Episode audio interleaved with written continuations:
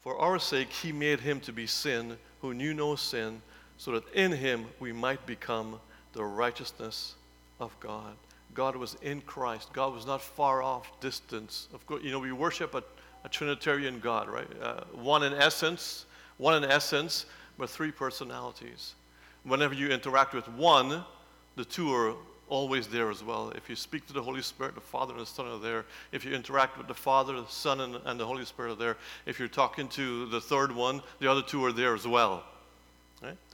So they're, they're, they're involved in everything. And the Father was very much present in what was happening to Jesus. I remember, some of you may remember the movie The Passion of the Christ. A very, fairly, well, quite a graphic story of the last week of Jesus' life. Um, and uh, one of the scenes that exploded on the inside of me when I watched that movie was actually almost the very last scene of the movie. After going through this, how, how long was the movie? Two hours, two and a half hours long, of watching this graphic, brutal stuff, which, by the way, didn't even measure up to the reality if, if, if, if, you, if you read the Bible about what happened to Jesus. It was way worse than what was depicted in that movie. But the last scene of that movie was the so Jesus is on the cross, he's being brutalized on the cross, he's dying on the cross, and he dies, and then the camera goes up into the into the sky, and out of the sky, this uh, one teardrop falls and hits the ground. I thought, what a powerful, powerful uh, image of the heart of the Father in that moment. His heart was broken for what was happening to Jesus. And, they went, and, and God went through this for people like you and me. So that we could be reconciled to Him. You know, in so many ways, I'm a Christian. I could have been anything else, right? I could have been lots of other things. I grew up in a different faith system. Uh, my best friends were next door. My next door neighbors were, uh, were from another faith system than mine and different from Christianity. And I could have been anything. I could have been an atheist, even. But it's because I, med- I, you know, I, I, I, came to realize uh, nobody else, uh, nobody else comes close to answering the question of suffering the way that I believe that Christianity does. Because what the Bible, what, what, what the cross shows us is that God isn't a million miles away with a half smile on his face you know, serene, uh, detached from the, the pain of this world. He actually enters into the pain of this world. And there's no easy answers to the question of suffering. And I want to make light of the, the issue of suffering because it's not just a philosophical, theological question. It's a real question that touches each and every single one of us. It's a personal, emotional thing. But for me, uh, I may never fully understand the whys of why, why, why suffering is, but my solace and my comfort is that the God that I worship is a God who enters, entered, and continues to enter into the suffering of this world. And that's what the cross, in so, um, in so clear a way, a clear fashion, God shows us that He is involved in the suffering of this world.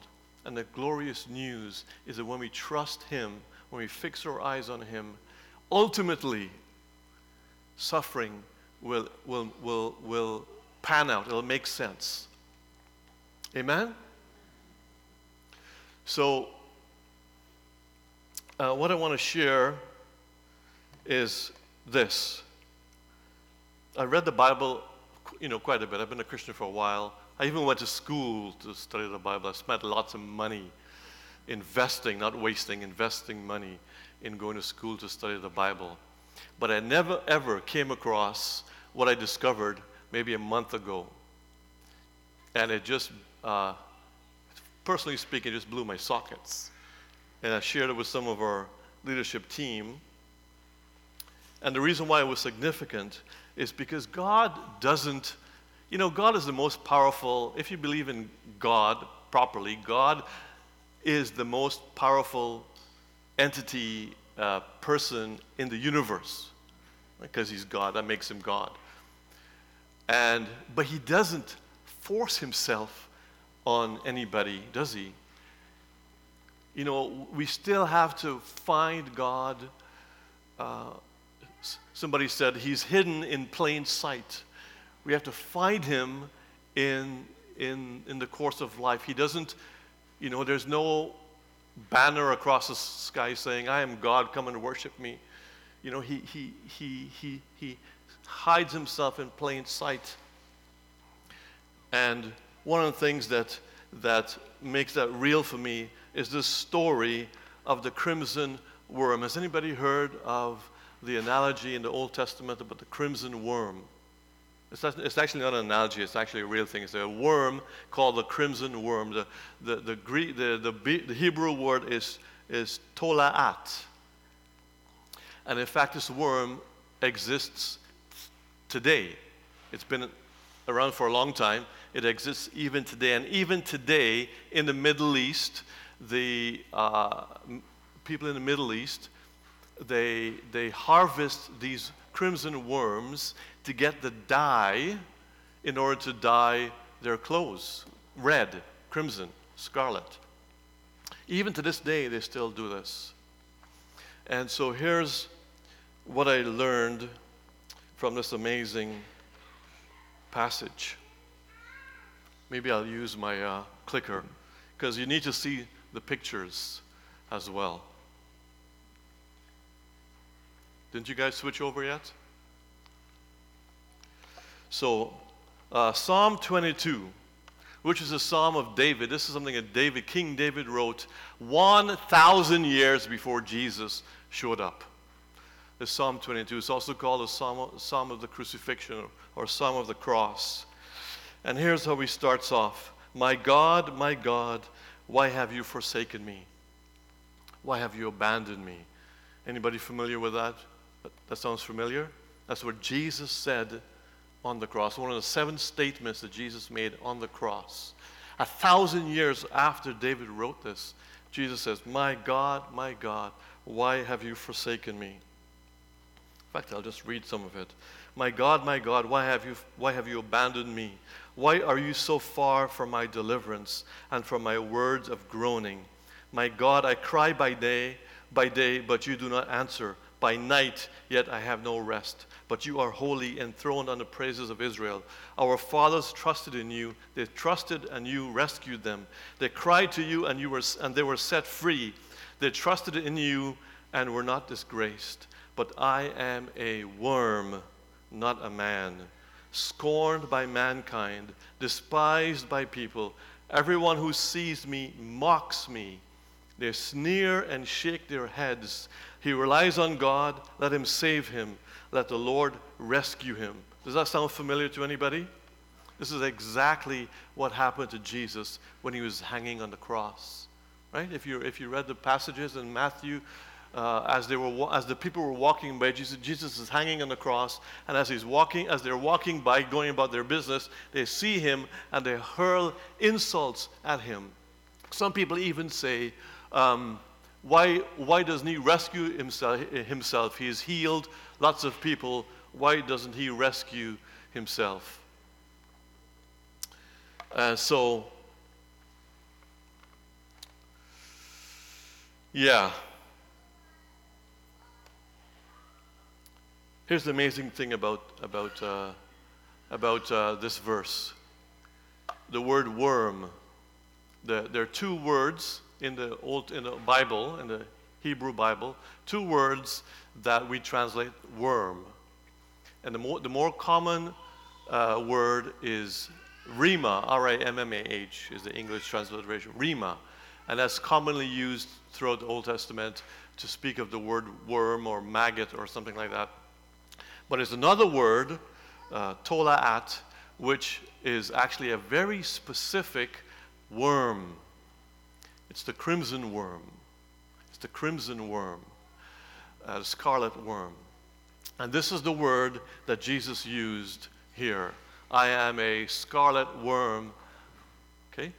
Um, this is also the, the word that was used uh, when God was giving the uh, Moses and the people of Israel, he was giving them the commandments about building the tabernacle. And you had to build the, the, the, Ark of the Covenant and then cover it with a red, a scarlet cloth. And that cloth is that came from, comes from this worm. So, I found on the internet something quite spectacular that really made a big impact on me. So, I'm going to tell you a little bit about the scarlet worm if you haven't uh, heard about it before. Uh, these worms give birth to their young only once in their life. Only once do they give birth to their young, and you'll find out why very shortly. There's only once that this worm uh, gives birth to young, to its young. When it's ready to release uh, its young, release its, its larva, what it does is it burrows its way into wood. It could be a stick or a wood of some sort. Often it's a tree. It attaches itself to a tree and it attaches itself so tightly to that tree that if you try to pull it off, the thing will just break. You, you, you can't take it off, it'll die. So, what it does, as it's about to give birth to its young, it attaches itself to a tree and it forms a, a shell, a hardened shell around it uh, that's made of, that's uh, crimson in color, red in color, scarlet in color.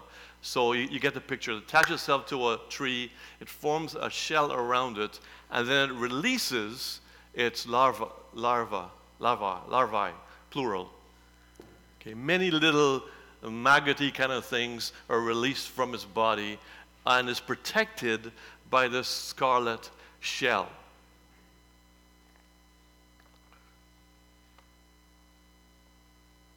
So what happens is that these larvae begin, begins to feed on the living body of this crimson worm. It begins to eat, in order for it to be sustained, it eats the living body of this worm, of the mother, so to speak. And it does that until they're mature enough, strong enough to, uh, to, to live on their own. When she's about to die, so however long it takes, a few days, a few, you know, however long that takes, when the, when the worm is about to die, it releases a crimson dye that covers the larvae, the, the, the young. It covers the young. And that stain stays on the young larvae for the rest of its life. This crimson stain covers the larvae for the rest of its life. So not only is it crimson from the inside out, it's also crimson because of the, of the blood, not the blood, the, the, the crimson dye that rests on this, on this uh, that, that rests on it from its mother. So she dies. It stains not just the uh, thing, well, that, that's what it looks like, the scarlet worm.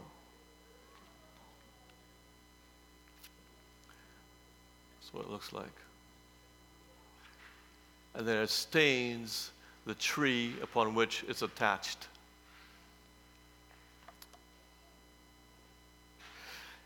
And then three days after the mother dies, three days after it dies, this crimson worm changes color. It turns uh, white. It becomes white. And it, it, it's a hardened white wax and it falls to the ground like a whiff of snow, they say. And this is sort of what it looks like. Three days after.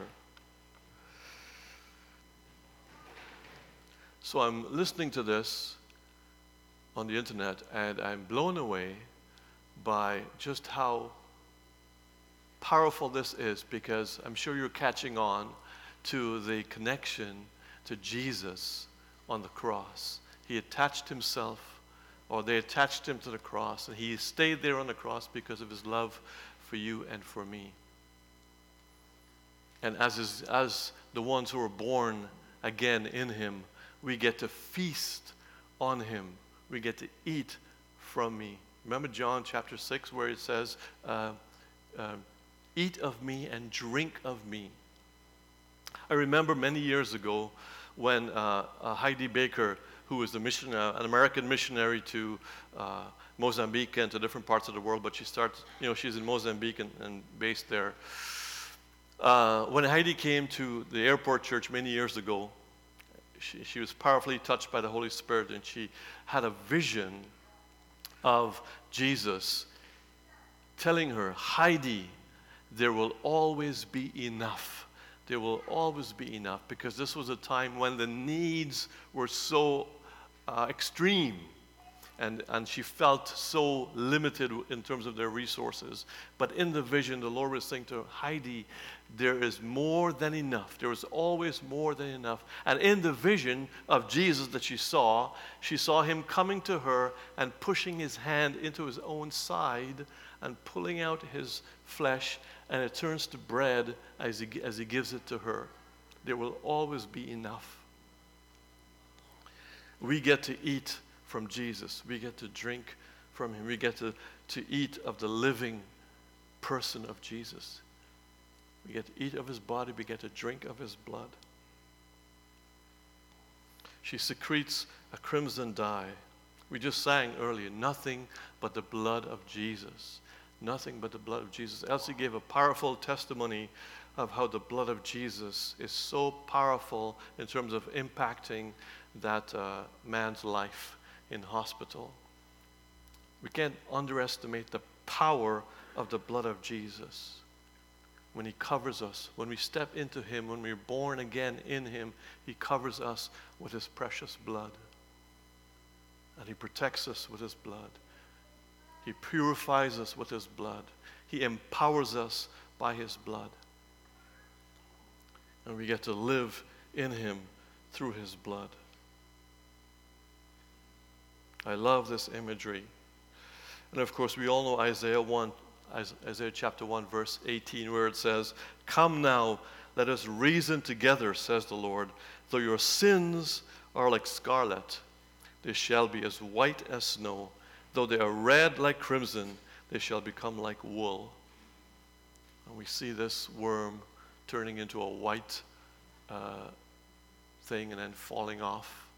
And it looks like, looks like snow on the ground. Amazing. Hidden in plain sight. Hidden in plain sight. I love this story because, because if, we, if we look with the eyes of faith, if we look with the eyes of inquiry, we will find the cross. We'll find who Jesus is. We'll find his amazing goodness to us. We'll find out what he's done for us. I'm going to go back to this image at the very beginning there. This is, some of you may recognize this. I saw this on Facebook or maybe Instagram where, where I stole it from. Uh, this is the Notre Dame Cathedral in Paris that just burnt, burnt uh, got badly damaged by fire. And then this is the sanctuary and you're looking from the entrance towards the front of the church. And even though there's dust and dirt and debris and everything else, the one thing that stands out and just looks, you know, so obvious is the cross. And you know, when you when you when you when you disengage from all the smoke and mirrors and the noise about you know the fact that in three days they raised three billion dollars to do renovations which is amazing in of itself. And then some people are complaining because they're you're finding finding it difficult to find money money to feed the poor. And I'm not going to go into that kind of discussion. But the point I want to make is that when we look for Jesus, we find him. We find him. And he's always beckoning us to himself. He is indeed the light of the world. The darkness shines, but it will never overcome him. Amen? Amen? So, that's all I want to talk about this morning.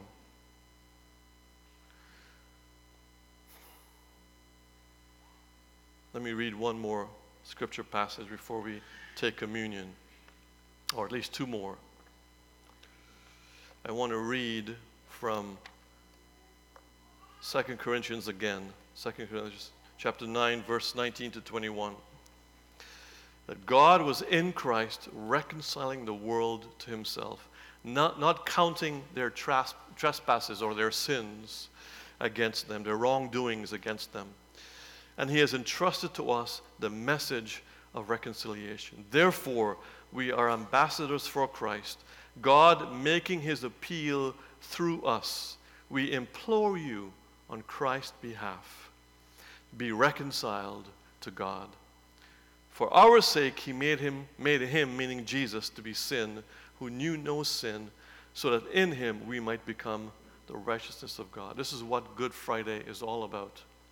The Christian faith is not, in essence, about good teaching, although there is lots of that. There is good, good teaching, good moral teaching in Christianity. That's awesome.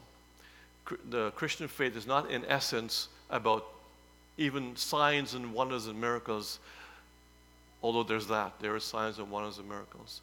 The crux, the heart of the Christian message is what we're celebrating this weekend.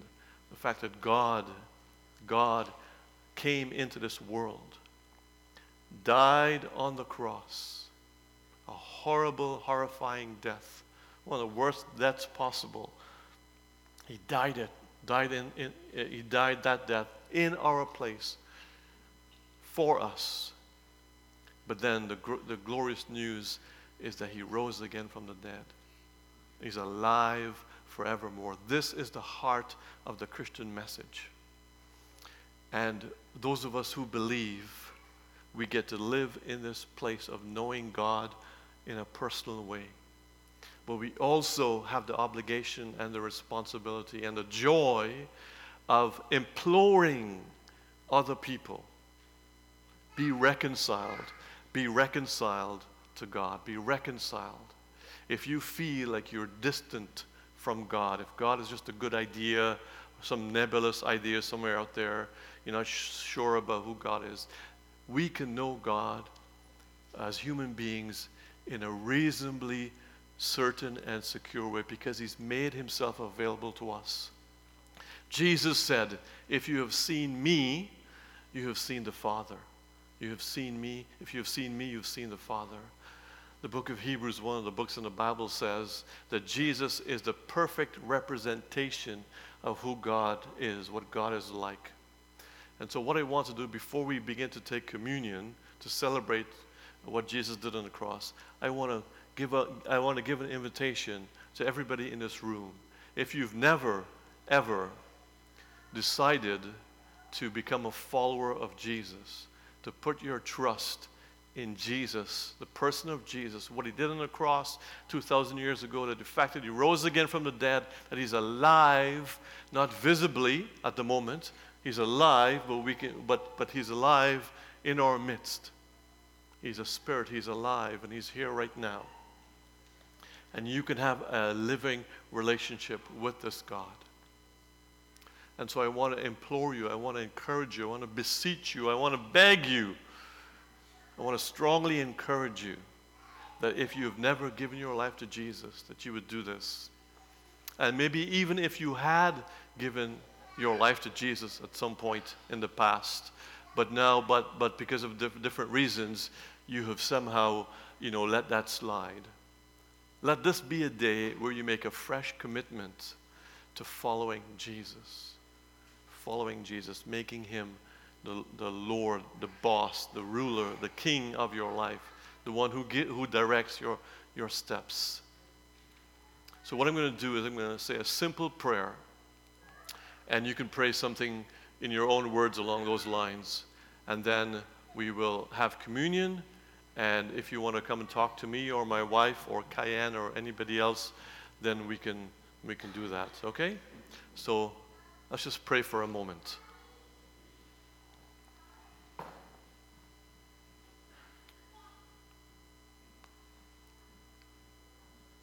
if your heart is racing, I would say, think of that as God with you, trying to stir you towards Him, wooing you towards Him.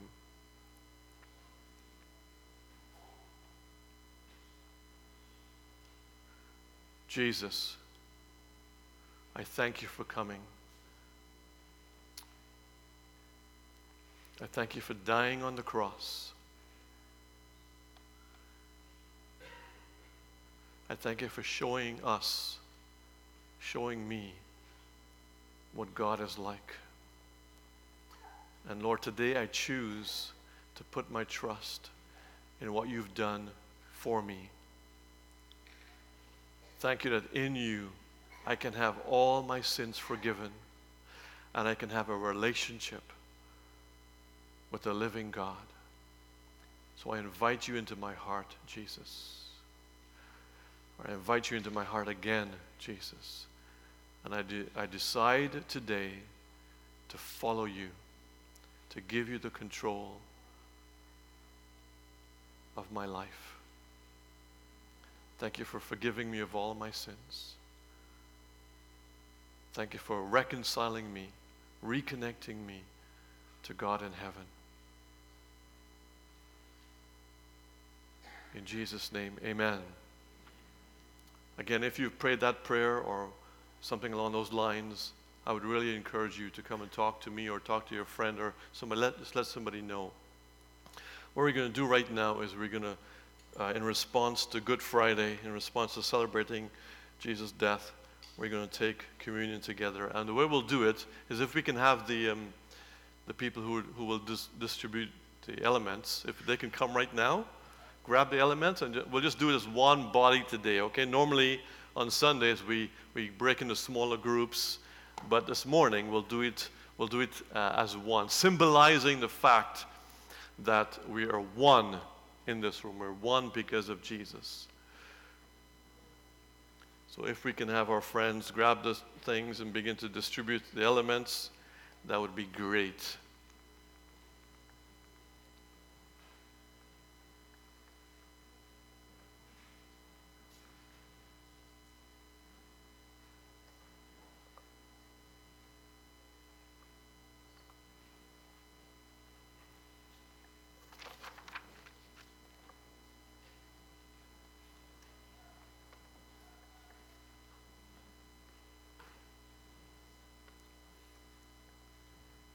Hidden in plain sight.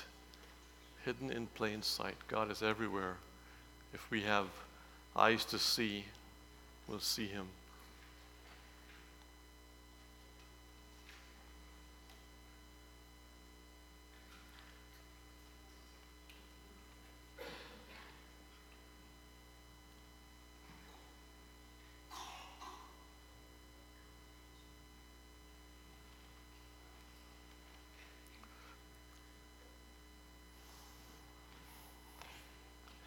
As the elements are being passed around the room, passed out, passed around the room, I will do an interpretive dance accompanied by uh, a solo.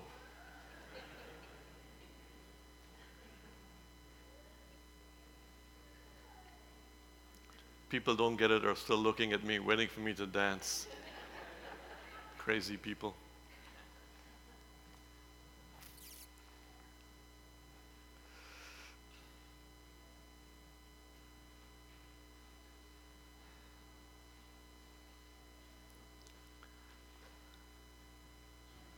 Crimson worm. Jesus, our crimson worm.